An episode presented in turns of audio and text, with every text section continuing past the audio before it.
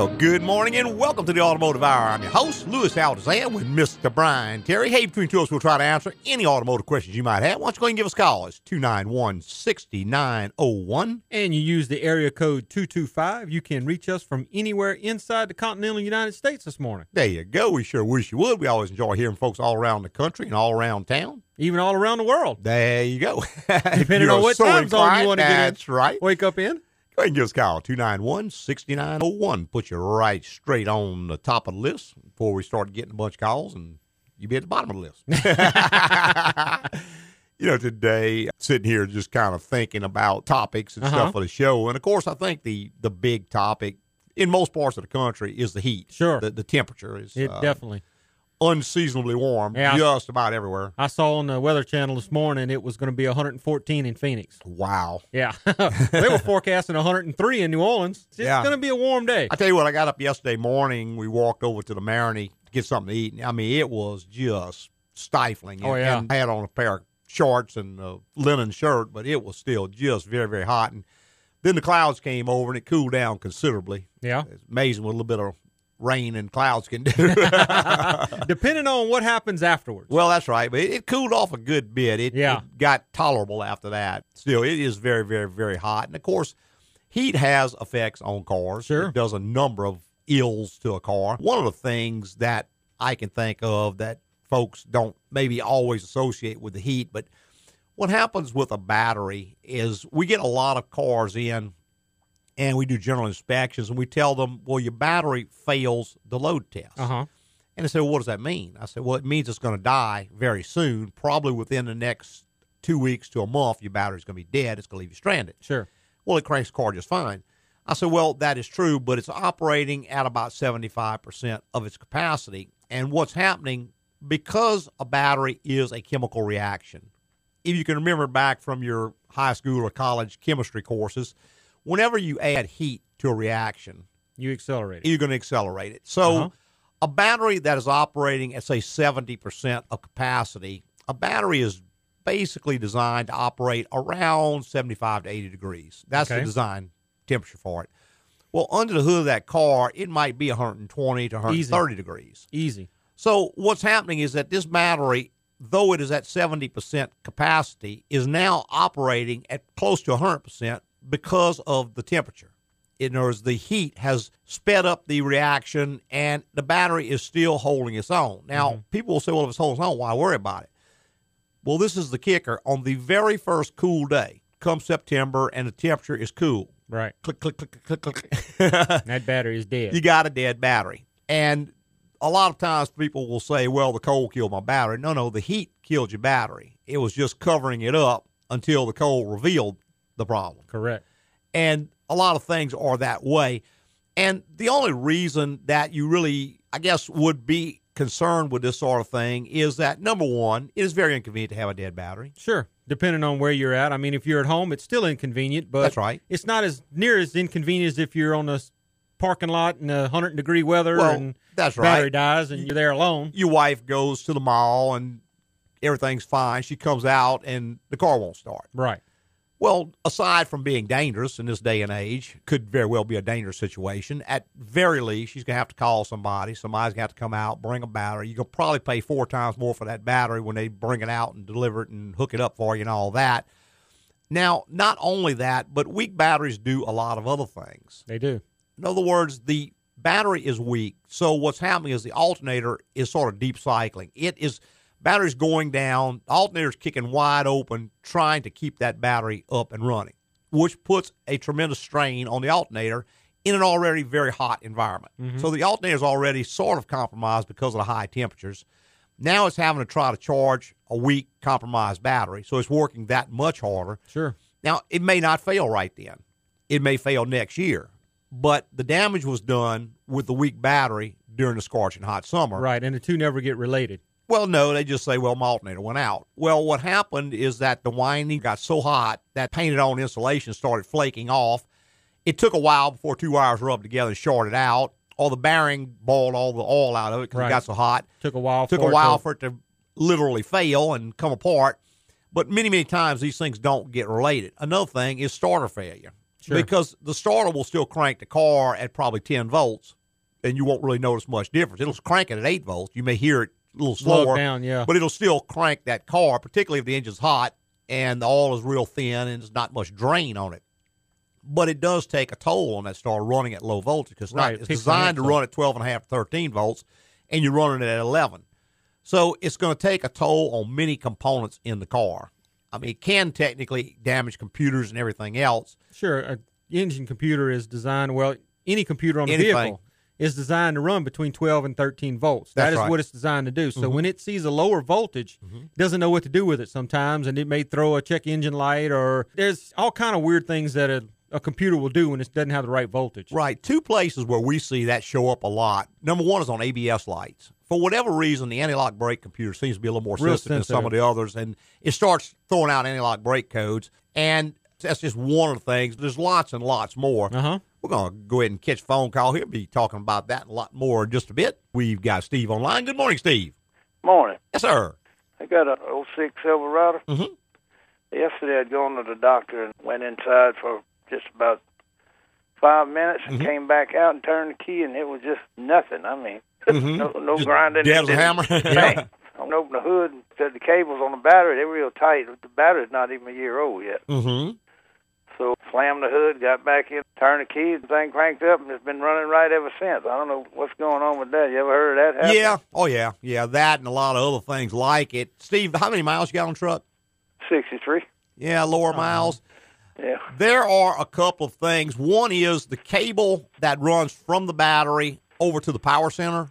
Uh-huh. That cable gets loose at the power center sometimes. Oh. Also, acid can wick up that cable. When that cable goes down, it will not energize the solenoid, so it will do absolutely nothing. It won't click. It won't do uh-huh. anything at all. That That's one possible thing. Another thing is, you said it was an 06 model. right.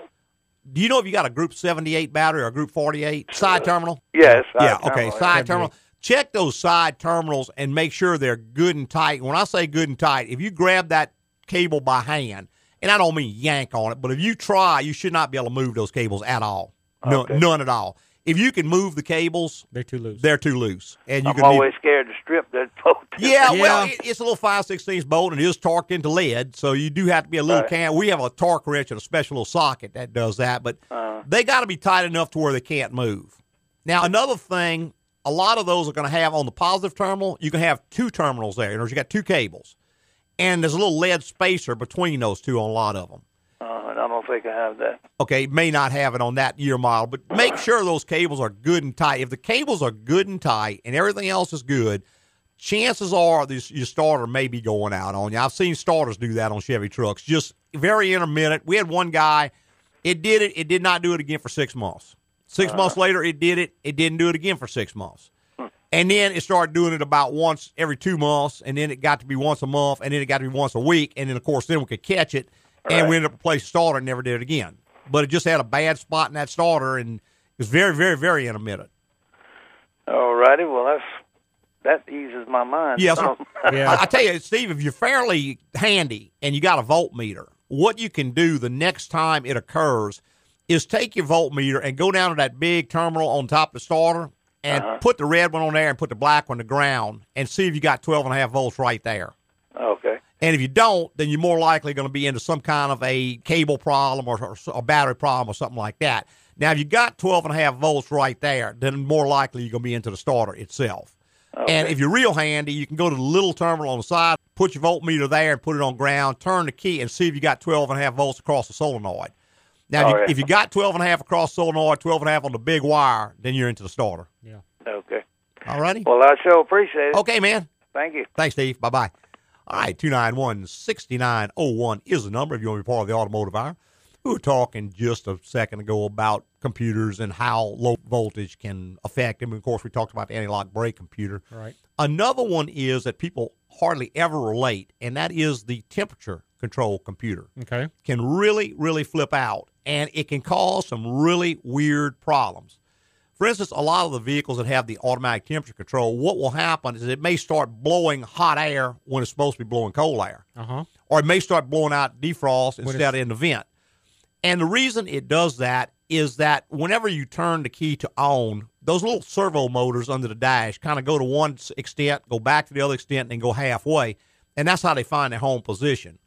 And if when you're cranking the car, it's doing that, and the voltage drops below wherever a it's threshold, right wherever it stopped, that was its farthest reach. Right. So when it comes back, it's not making the full swing, and when it goes to, to find its home position, it's got a skewed reading, and that's why the the doors That's right, and it, it doesn't have its full 12 and a half volt reference, so it gets confused, and it can do some really weird Oh, stuff. yeah. I've seen a ton of money spent trying to fix that problem, and Turned it's a weak battery. battery. Yep. hey, take a quick little break and be right back with more in the Automotive Hour.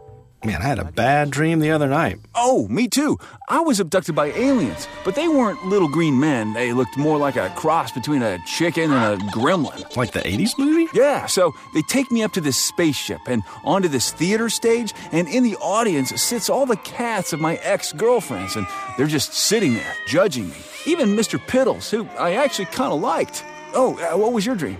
I dreamed I forgot to schedule my annual general inspection at AGCO and my car broke down. Now that's scary. Hey, at AGCO Automotive, we know it's hard to keep up with maintenance. What do I do at 15,000 miles? What do I do at 75? We recommend an annual general inspection. Just pick a month and bring in the vehicle. We'll give it the once over and can recommend any maintenance you may need before something causes bigger problems down the road. So, did they take you to their leader? No, they made me watch a cat video reenactment of Steel Magnolias. It was horrible. Schedule your general inspection today at AGCO Automotive. AGCO, it's the place to go.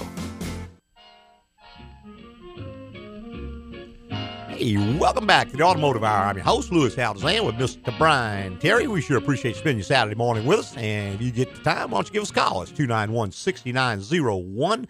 We really appreciate hearing from you. And that's exactly what Michael did. Good morning, Michael. Good morning, fellas. This is kind of a follow-up call, a conversation we had a couple of weeks ago Okay. on a 96 Chevy pickup with a real bad spongy brake pedal. Yes, kinda uh-huh. Mhm.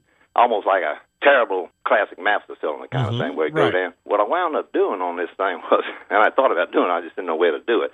But one afternoon when it was good and rainy and my, I live in a quiet neighborhood, Mm-hmm. Right. I just went down there and just jammed that pedal a few times to make that Right, uh, and analog lock- brake sorry. cycle. Mhm. Right. And did that five, six times, and by God, it cleared it up. I got a great pedal. Yeah, I mean, it that's may happen great. again. Yeah, well, you But, probably uh, had air trapped in that ABS unit, Or 'cause, trash. uh, or some trash even. Yeah. you know, if if one of the dump valves opens, what it'll do is it'll dump fluid back to the accumulator. So it's just like the mouse, so it'll just keep going down to the floor on you. Yeah, well, that's what it did. I, I figured y'all probably might uh, make heads or tails of that. But I just Mm-hmm. yeah, wanted let yeah. Well, in the shop, we have the luxury of having a scan tool, so we can sit there and cycle those valves manually while we're flushing it. You know, Right. but of course, the average person doesn't have all that. But And yeah, then- we've seen a lot of people do that, and I've actually advised people to do that. Where take it, find like a gravel drive or something where you can lock them up pretty easily, Right. and let it cycle itself, and sometimes it will clear them up. We've had to do that in the shop once or twice in the last year so. Mm-hmm. Take one out after we've bled it and cycled it with the scan tool.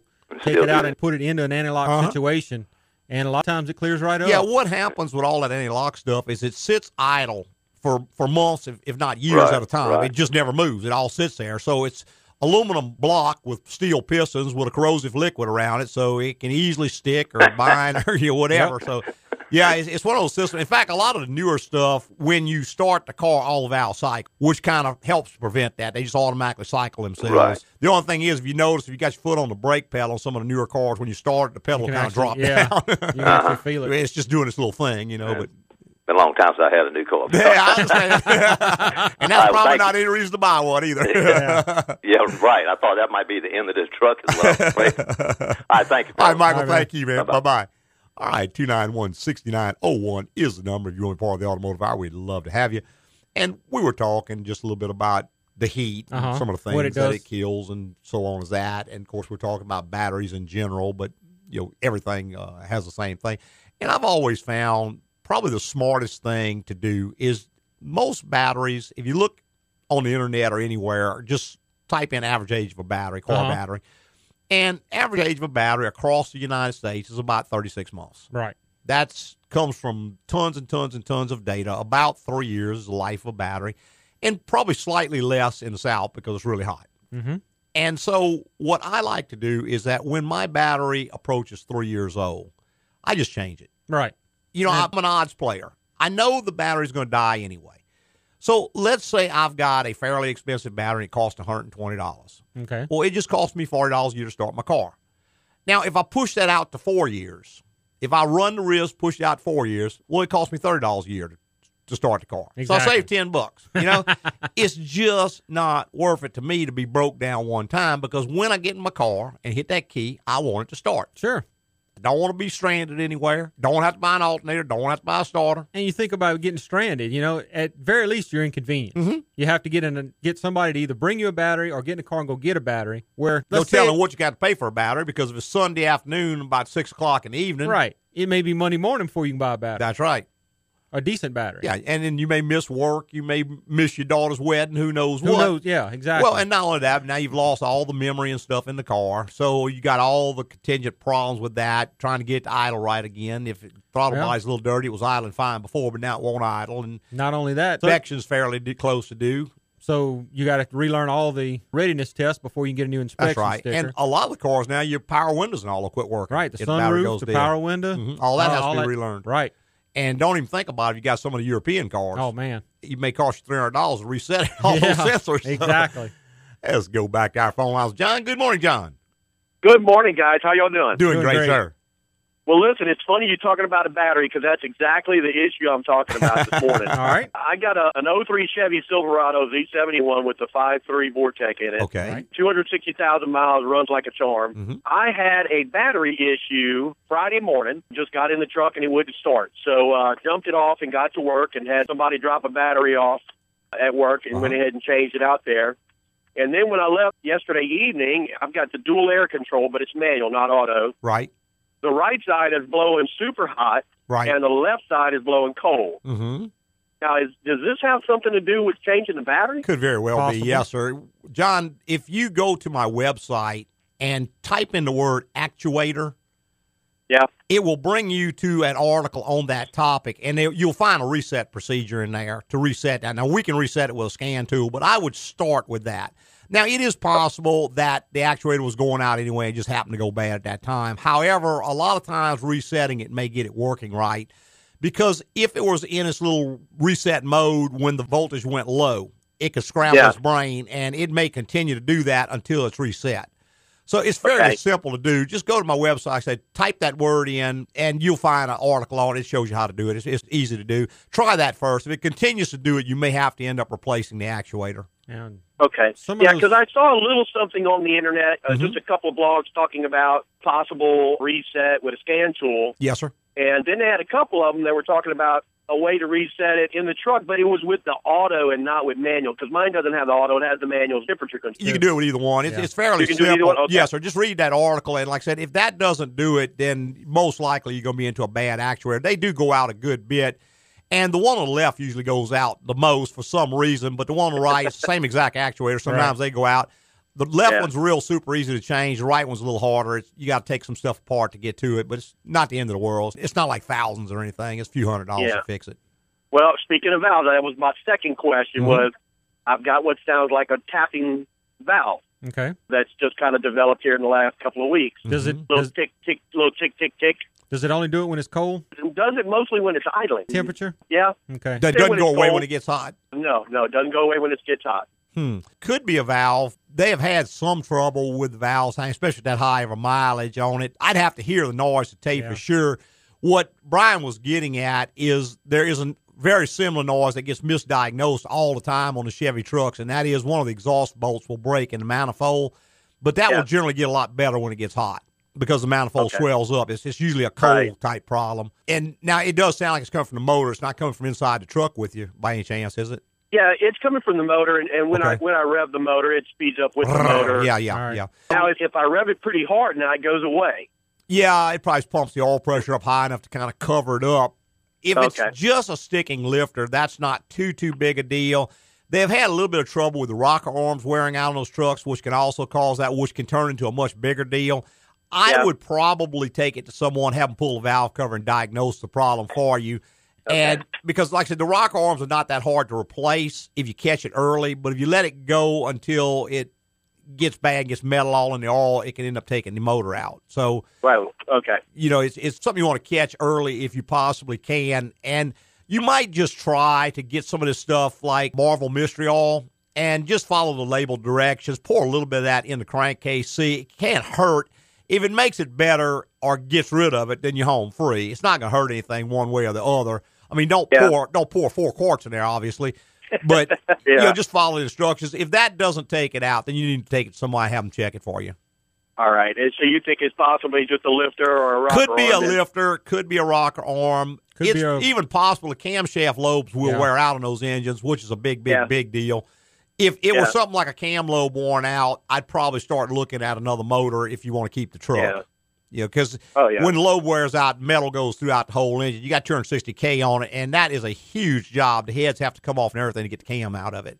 So Ooh, it, it wouldn't be worth repairing it. It'd be better just to put a fresh motor in there, and then you could probably get another 250,000 miles out of it. Yeah, like a crate motor or something like yeah, that. just a GM motor. That's what we do. We just buy a GM motor and put in them. Comes with a three year, hundred thousand mile warranty, and Yeah. it's it's expensive, but it's a lot less than a new truck, and it's just about Yeah. as good. So Yeah, and I love my truck, man. Oh, that. Chevy's been just you know killer good. those were But- some of the best trucks Yeah. they ever built. I've got an 02, and I mean I will keep it. I'll probably keep it another thirty years if I live that long. Yeah. Well, thank you guys Okay. so much, and I enjoy listening to you guys. All right, thanks, John. Thank you. Bye bye. All right, bye. All right, 291 6901 is the number. You're on part of the automotive hour. We'd love to have you. And we were talking about batteries and all that stuff. And certainly that is one of those things that people can do themselves. Sure. If is- it's done properly. It's best if you can hook up a jumper battery across the terminals so that you don't lose all your memory when you do it. But even, let's say the battery goes dead and you have to change it, you really don't have too much to lose then. I mean, No. you disconnect Well, it. it's and already it. It's already, yeah, you've already lost everything that was going Right. to get lost. But that's one of those things, you know, we always try to talk about things people can do themselves. And that's one of those things that you can do yourself. Well, you can do yourself just a whole big old favor because you're heading off a problem. You're not Sure. waiting for a problem to occur you're doing something proactively to prevent a problem that was going to occur otherwise. right. And save you a whole lot of trouble when it does. That's right. And like I said, three years is about the outside life on the battery. So you approaching three years, just go ahead and plan on taking care of that before you have an issue with it. Exactly. Hey, we're going to take one more quick little break. Jimmy, hang on. You'll be straight up after the break. Whoa, I had a bad dream the other night. Can't be worse than mine. I was buried up to my neck in the desert, surrounded by an army of prairie dogs, and their leader rides up. Rides? Yep, it's Yul Brynner, and he orders me to eat this huge mound of candy corn. So all the prairie dogs line up and feed it to me piece by piece. I'll never look at that Halloween confectionery the same again. Uh, What about you? Well, I dreamed I forgot to schedule my annual general inspection at AGCO, and my car left me stranded on I 10. Now that's scary. Agco Automotive is here with the best way to keep up with car maintenance. Get our annual general inspection. You pick the month, we check out your vehicle and recommend any maintenance you may need, which can save you costly repairs down the road. That was a freaky dream. Were you on medication, or did you eat anything strange? Uh, yeah, I actually ate a whole bag of candy corn left over from Halloween. 2014. oh. Schedule your general inspection today at Agco Automotive. Agco, it's the place to go. Hey, welcome back. If you just joined us, it's the Automotive Hour. I'm your host, Louis Altazan, with Mr. Brian Terry. Hey, between two of us, we'll try to answer any automotive questions you might have. Go and give us a call, 291 6901. And that's what Jimmy did. Good morning, Jimmy. Hey, good morning. Thank you all for taking my call, guys. I really enjoy your radio program. Well, thank you.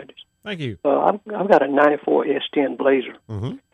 Air conditioning problems. Now, this has been converted over from R12 to 134. Okay. Can you give me some trick? The amount that goes in, isn't it different than the, what it calls for? No, for it would be the same amount by volume or by weight. It's weight. not just not going to cool as well as the R12 system did. Jimmy, I tell you the truth. Personally, I don't ever convert them. I always put the R12 back in them. I mean, you can still buy all the R12 you want. You just got to pay for Yeah, it. Yeah, but know, you got to pay dearly. Yeah, Yeah, it's about well, well. it's about thirty bucks a pound, and you figure it's gonna hold about two pounds. You're talking sixty bucks. It ain't the end of the world for something that's gonna work. The problem with the 134A is number one, the molecules are smaller, and when you got a system that was designed for that, it's got nylon barrier hoses instead of rubber hoses like you got. It has a different condenser. It has a different compressor. Has, everything is different. It's made to work with it. Not only that, but the system's about a half ton heavier than the system you got. So when you convert it over, you're gonna lose about ten percent of your cooling. Which, if you live in Minnesota, that's fine. But if you live in South Louisiana, you need all you can get. Yeah, it, it just, in my experience, it just doesn't work well. They always leak. The compressors keep going out on them. They just don't cool very well. Now, all that being said, if you got it charged the proper amount by weight, it's going to do what it's going to do. What kind of problem are you having with it, particular, Jimmy? Well, it's just not really, really cool like uh, like it used to be. Well, it, yeah, it yeah, it's not going to be like I said, It's going to be ten percent less, but you know, if you charge it by watching the gauges, you're going to be completely wrong. Charging ain't even be close. What you got to do is evacuate the system, measure the amount by weight, and put it in there, and then you'll be close as far as your capacity goes. Now, right. if, if it's properly charged and it's just not cooling right, the only other thing that's going to make a fairly appreciable difference would be to put the right condenser on it. If you got an R12 condenser, it doesn't have nearly as many passes in it as a 134A condenser has. So if you change your condenser, you're going to get some extra cooling. Beyond that, it's just a matter of putting it back to R12. Yeah, I'm just stuck with a '94 S10 Blazer, huh? well, I mean, I don't know. You no, spend sixty it's, bucks on R12 and fix it. I mean, yeah. you know, how hard is that? You know. That's right. That's right. Look, y'all remind me of something. That battery went out on me on the ferry the other day. Oh, Lord. The, the, battery was less than two years old. Yeah, yeah some of them die. Well, like I said three years is an average, and some yeah. make four. That means a lot of them die, too. That's right. I mean, cranked up good in the parking lot, uh-huh. got on the ferry, tried to get off. No start. Wouldn't. I oh, mean, I know. I, yeah. I guess a plate. They must have hit a bump or something. They do that, man. Sometimes, you know, some of them will drag out, like just like people. Some of them drag out. Some of them just keel over dead. Okay. You know, same thing with All batteries. Right. Don't let me hold you up. Thank you All for your call, man. Appreciate Thanks, man. Bye bye. All right, 291 6901 is the number. If you want part of the automotive hour, we'd love to have you. And we got Mark online. Good morning, Mark. Good morning, Louis. Yes, Thank sir. you for answering my question last week. That was that was quite interesting. Well, the, thank uh, you. Servicing talk. Yeah, so I've got a, a diesel Passat. It's got 138,000 miles on it, uh-huh. and it's recently started running rough first thing in the morning when it's cold. Mm-hmm. Interestingly, when I first turn it on, it's fine. It's only when I move a really short distance, like two or three car lengths, then mm-hmm. it just starts running rough. There's sort of like a bang every two or three seconds, and sometimes it even stalls. I was wondering if you had any ideas what that might be. Boy, Mark, that's a little out of my field. I just don't work on a lot of European or any European European cars and very few diesels, but it almost sounds like maybe you've got some clogged injectors on it. That would certainly do that. Someone right. could, could do a fuel pressure test and tell you that locally. And just for people who don't know, where, where are you calling from, Mark? London, UK. there wow, you go. That's great. I knew that because I remembered the email. there you go. But have someone do a bleed down test on the injectors and see. It almost sounds to me like maybe clogged injectors. Yeah. You could have possibly gotten some bad yeah, fuel. I mean, what I've read about these cars is it can be the injector wiring loom can cause similar symptoms because apparently it's right on the cylinder well, head. That would that would make sense it. as well because if the signal doesn't get to the injector, it doesn't know whether it's opening or it's not being commanded to open. So that would do exactly the same thing. So you're exactly right. Yeah. It could very well be that loom as well. Yeah, I mean, what's weird is I get no error codes, no check engine light, even though it seems like it's misfiring. I don't know, maybe it's just. Well, and see, a diesel is a little noticing. bit different. Yeah, it's not like a gasoline engine where the check engine light really has a lot of things on it, oxygen sensors and all that stuff that can detect that. See, with a diesel, you have a lot less right, sensors right. and all because it's a lot simpler design. It may just not catch it, but I wish I could be more help. But like I said, I'm I'm not a European vehicle guy, and well, no, I, I know even less about diesels. well, no, that's that's useful because next week when the guys come back and tell me, oh, I don't know, seems fine to us, I can say, well, did you do a leak down test? And they'll that, be like, oh, well, well, there oh, you oh, go. Oh, okay. there you go. Well, that's great. All right, man. All right, Mark, how's the weather there in yeah, London? It's lovely at the moment. It's really, really hot. Yeah, we only get about two weeks of this a year, but I'm enjoying it while it lasts. well, there you go. Hey, Mark, thanks for calling, man. All right, love the show. Thanks a lot. Thanks, sir. Thank bye bye. All right, 291 6901. Now, if Mark can call from London, England, There you go. that means you can call from Baton Rouge. I started asking what time it was. I, there, I thought about it before you. I know up. it's about six hours difference. I don't remember if it's ahead or behind. I guess it would have to be be- ahead of us because the sun's going that way. Yeah. So they, they would be six hours later than here. I guess it's probably what, about four in the afternoon, something like that? Well, it's eleven, almost eleven here. Yeah, that'd Yeah. about, about right. If, and and somebody can call and correct me if I'm Oh, I'm wrong because sure. I'm just speculating. 291 6901 is the number, and 225 anywhere in the United States. If you're in the UK, of course, you got to put an 01 country code in That front is of the- that. But there you uh, go. There you go. That- That'll get you on in there. now you have no excuse. That's right. That's right. Mark can do it. You can do it. There you go. Let's go back to the phone lines. We got Ron line. Good morning, Ron. Yeah, good morning, Louis. I listen to you all every week there. Well, thank Real you. good program. Look, I got a. I think my battery's about two and a half years old, and since I'm retired, every once in a while, about every month, I'll go out there and put my little charge on it. Yes, just sir. to give it a little charge, and I see it gets about. It, it never goes any higher than 85 percent, and says it's you know it's more taking any more charge. Does that mean Mhm. it's getting bad? Or? Well, no, it may be that it's just not needing a charge. In other words, it's going to take as much as it needs, Right. And then it's going to stop. You can't just keep charging, charging, charging. It's, it's, it's only going to take what it requires. Particularly if you've got a computerized charger of some sort, which is the best thing to have. Right. It will size back when it gets to the proper charge. So Okay. it may only need that much charge. yeah, because yeah, sometimes I put it on there and they go up to about 95, and then right, it just needed more at that at that Right. time. All right, I was I, was- I was I was wondering what was if it was going bad or not. It's about two and a half years old. You know? Yeah. it's probably close. Well, it's the- getting close. I mean, two and a half years on a battery in South Louisiana. I, I would change it before three. I mean, batteries just don't cost that much to where it's worth risking Well, it. You know. Yeah, but does it matter if uh, you know I got a two uh, two amp, uh, two eight, and twelve? Does it matter what you charge it on? I'll say two amp. Uh, you want to trickle charge it? Or Yeah, I would do a, just a slow charge on it because you can't overcharge it. You know, you, Right. you can damage a battery by overcharging. Also, yeah, I'd put on just a little trickle charge. All right, well, thank you a lot, man. All right, man. Thanks, Ron. Okay, bye. Bye bye. All right, two nine one sixty nine zero one is the number, and we're going back to line with Paul. Good morning, Paul. Good morning, gentlemen. How Yes, sir. y'all doing? Doing great, sir. Doing great. I have a 2008 Toyota Sienna. Mm-hmm. Got a couple of issues with it. I got 120,000 miles on it. I just recently did a full transmission flush with the Toyota fluid Mm-hmm.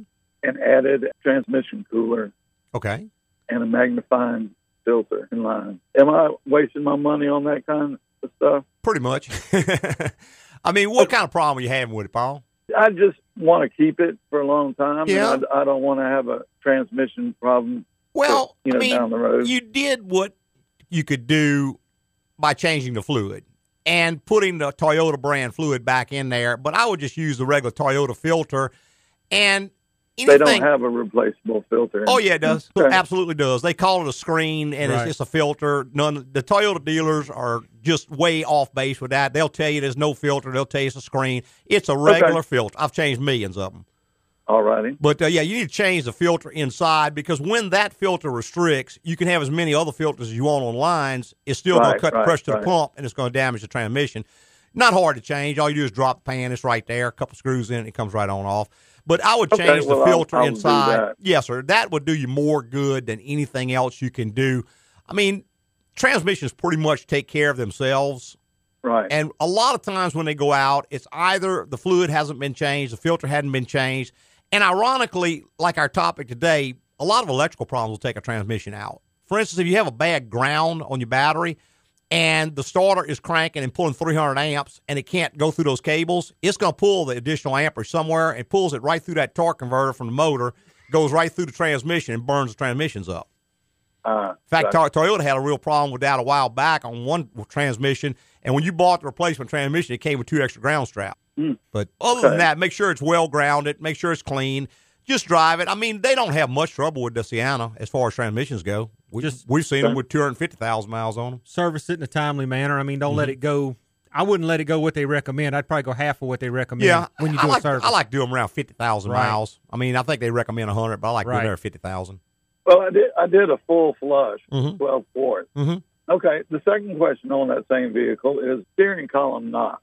Okay. It has a, a knock underneath the dash Mhm. whenever I, I turn. Wh- What can be done about that? Normally, that is a matter of lubricating the shaft where the two halves slide together. It's got a collapsible shaft on it, so in Okay. case you're getting a wreck, the, the column collapses instead of going through your chest. And Right. what happens, it gets dry over time. And what you're hearing is that the rack and pinion is attached to the suspension of the car, whereas the column's attached to the body. And those two move slightly independent of each other. And as long as Right. the shaft is lubed up and free, it just slips in and out quietly. When that starts to bind, you get that cock, cock, cock, cock, cock. It, it feels almost like slack in the column. Right. Now, sometimes if you if it's all lubed up, the little joint in there, it's like a little U joint type thing, offset U joint at the bottom. Those can go bad also, and you'd have to replace that lower shaft. Now, in a rare occasion, I have seen a rack and pinion make that type noise. Also, It can. It can, but it's it's not real common. Mm-hmm. Okay. All right. I think I saw a uh, service bulletin about lubing those. Mhm. shafts. Yeah, So we've there- lubed them and have pretty good luck with that. All righty. Well, All I appreciate y'all. All right, Paul. Thanks for calling, All right. man. Bye bye. Bye bye. All right, we got to take one last little break, and we'll be right back. Bruce, David, you guys hold on. You're going to be straight up after this break.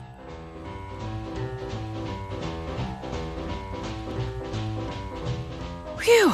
I had a bad dream last night. Girl, me too. I was out on a date with Matthew McConaughey. Well, that doesn't sound too bad. But literally, all he could say was, all right, all right, all right. Still, it's. In auto tune. All right, all right, all right. All right, all right, all right. Over and over and over.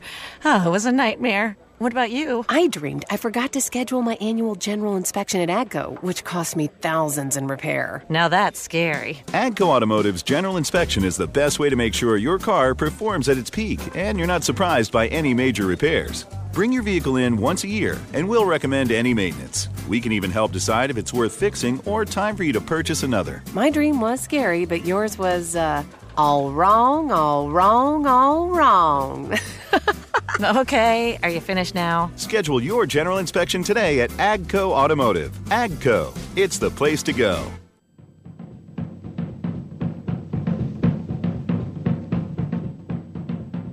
Well, welcome back to the final segment of the Automotive Hour. I'm your host, Louis Altazan, president of AGCO Automotive. Got our lead tech, Mr. Brian Terry, right here in the co-pilot seat. Hey, between two of us, we'll try to answer any automotive questions you might have.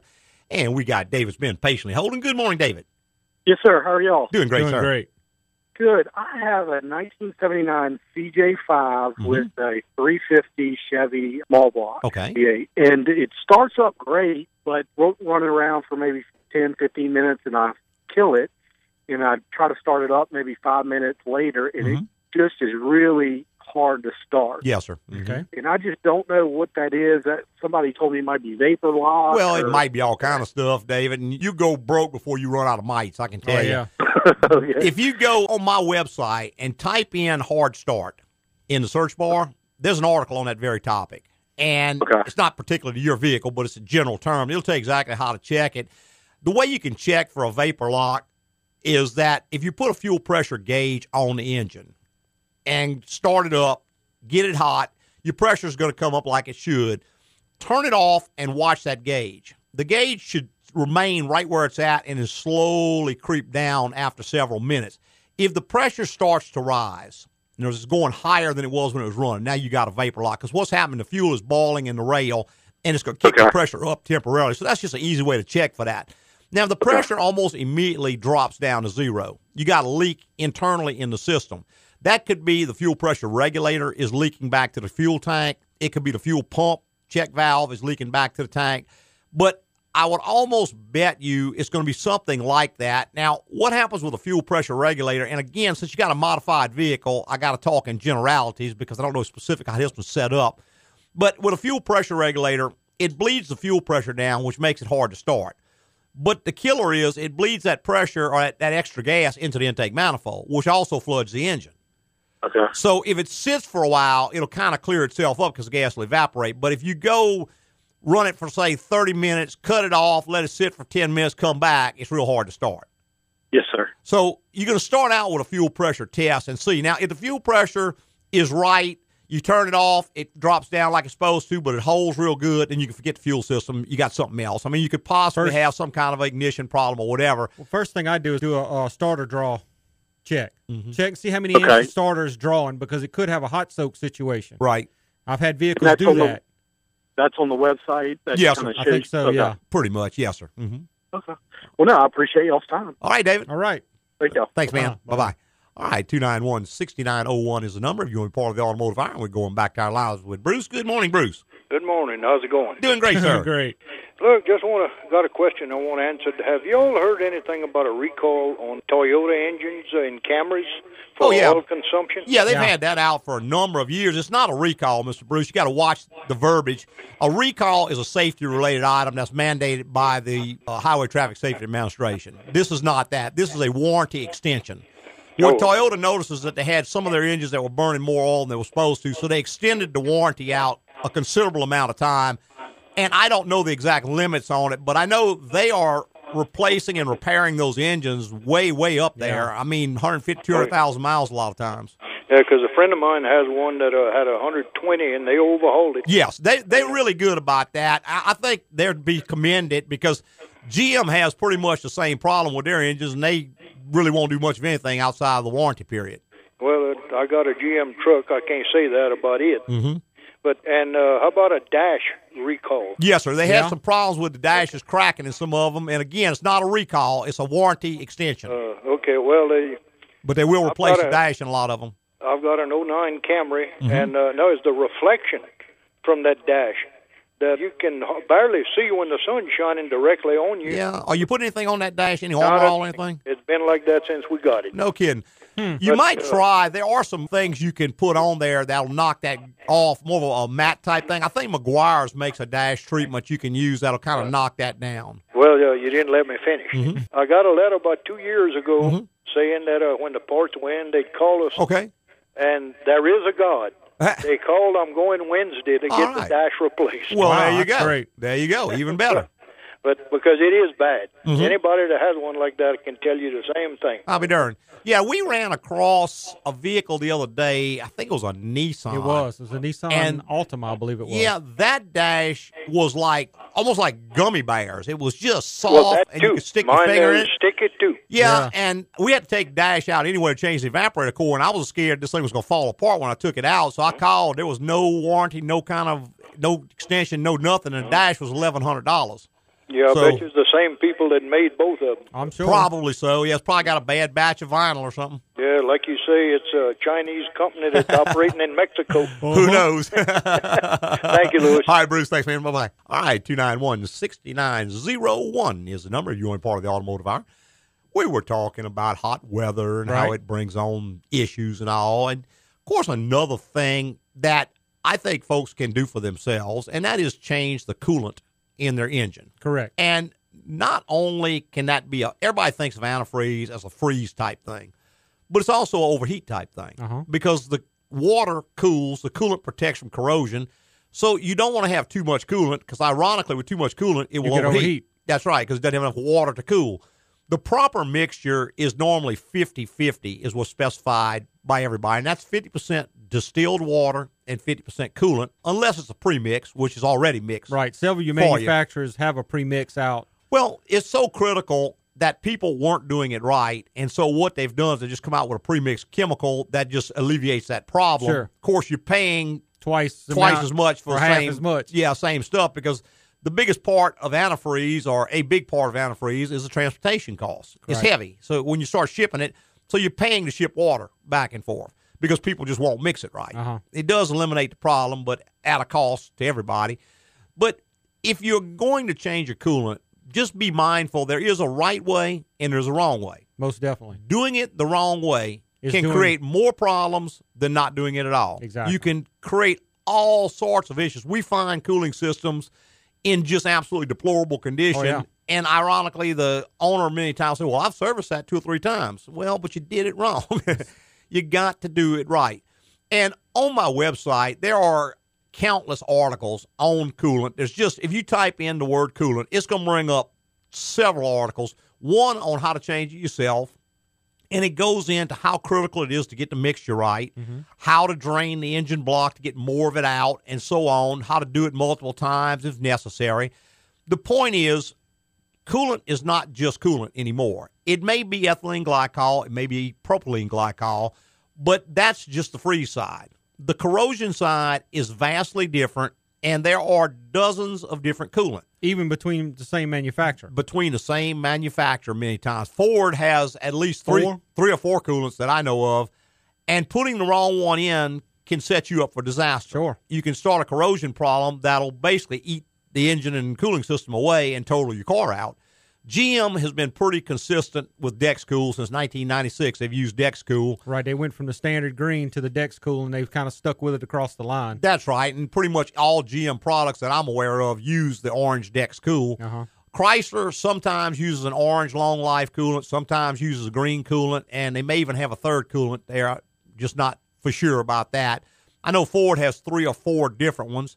Toyota has two coolants in general use. One is the red long life And on the later cars, you have the pink Which super long super life. Super long life, right? The Honda, same thing. You have the green coolant on the older ones. The newer ones take A blue. a blue, and that is an OAT coolant. It's not a silicate or phosphate coolant like the green was. Uh-huh. So those are Those- not compatible one with another. You can't interchange them. Right. And you can't add one to the other because you'll set up a chemical concoction there, chemical cocktail that who knows what's going to happen. Yeah, and and really, when you drain the cooling system, you're not getting 100 percent of that back out. So Right. if you mix it, if it gets mixed wrong to go in, you've got a long process to try to get that back level again. Very, very long and very, very tedious, and sometimes with Detrimental. yeah, pretty poor results. What we generally try to do on most cooling systems is we remove the lower radiator hose to ra- drain the radiator. And I just find that's better than trying to take the little petcock out because those are normally plastic. And most time they've been in there a long time. And very often when you take those out, They will break. they'll break or they just won't seal when you go to put them back in. Right. The only thing about dropping the lower hose is you've got to have a big collection pan. That's right. Makes a big mess if you're not careful. it does make a big mess, and it will find a cross member and run to the other side of the vehicle Well, and run right. out on the ground. So you got to be prepared to catch a big area when you do that. Right. If you're going to do this kind of stuff yourself, just go ahead and invest in one of those big, big drain pans Yes, you can put under there. Maybe because two of 'em. You don't want to have that coolant running out, getting into the environment, or getting around any of your pets because antifreeze is toxic. Yes, it is. And has sort of a sweet taste to it, so pets will lap it up and not Yeah, it does do them any good. Believe me. does uh, lots of damage to the kidneys and Right. Basically, it, ends can, up can taking kill life. pretty pretty fast or hurt them real real bad. So you want to be careful with that stuff. And once you catch it, you need to dispose of it properly. Don't pour it in the drain because that's going to the river or going somewhere it shouldn't be. Go ahead and dispose of it properly. Most I think most auto parts most auto parts stores will take, take it. and there are reclamation centers that can take it. Right. Worst case scenario, you bring it to me and I'll get rid of it for you. It just has to be pure antifreeze. You can't have anything mixed with it. Correct. So we're going to talk some more about that next week because we're just about out of time today. But just things you can do yourself that you can save some money, and as long as you make sure you do it right, you're going to be in good shape. There you go. There you go. And I want to tell everybody how much we appreciate them listening this morning and every Saturday morning on the Automotive Hour. I'd like to thank all our podcasters for listening this week and every week. Tell your friends, go to the written reviews and fill it out for us. That's right. If you give us a written review and when people type in the word auto repair, it'll bring them on up close to the top of the rating. So we'll get more people listening. There we and will. that's the name of that tune. hey, Presenting was opinion based on our experience in the automotive industry. Have a great weekend.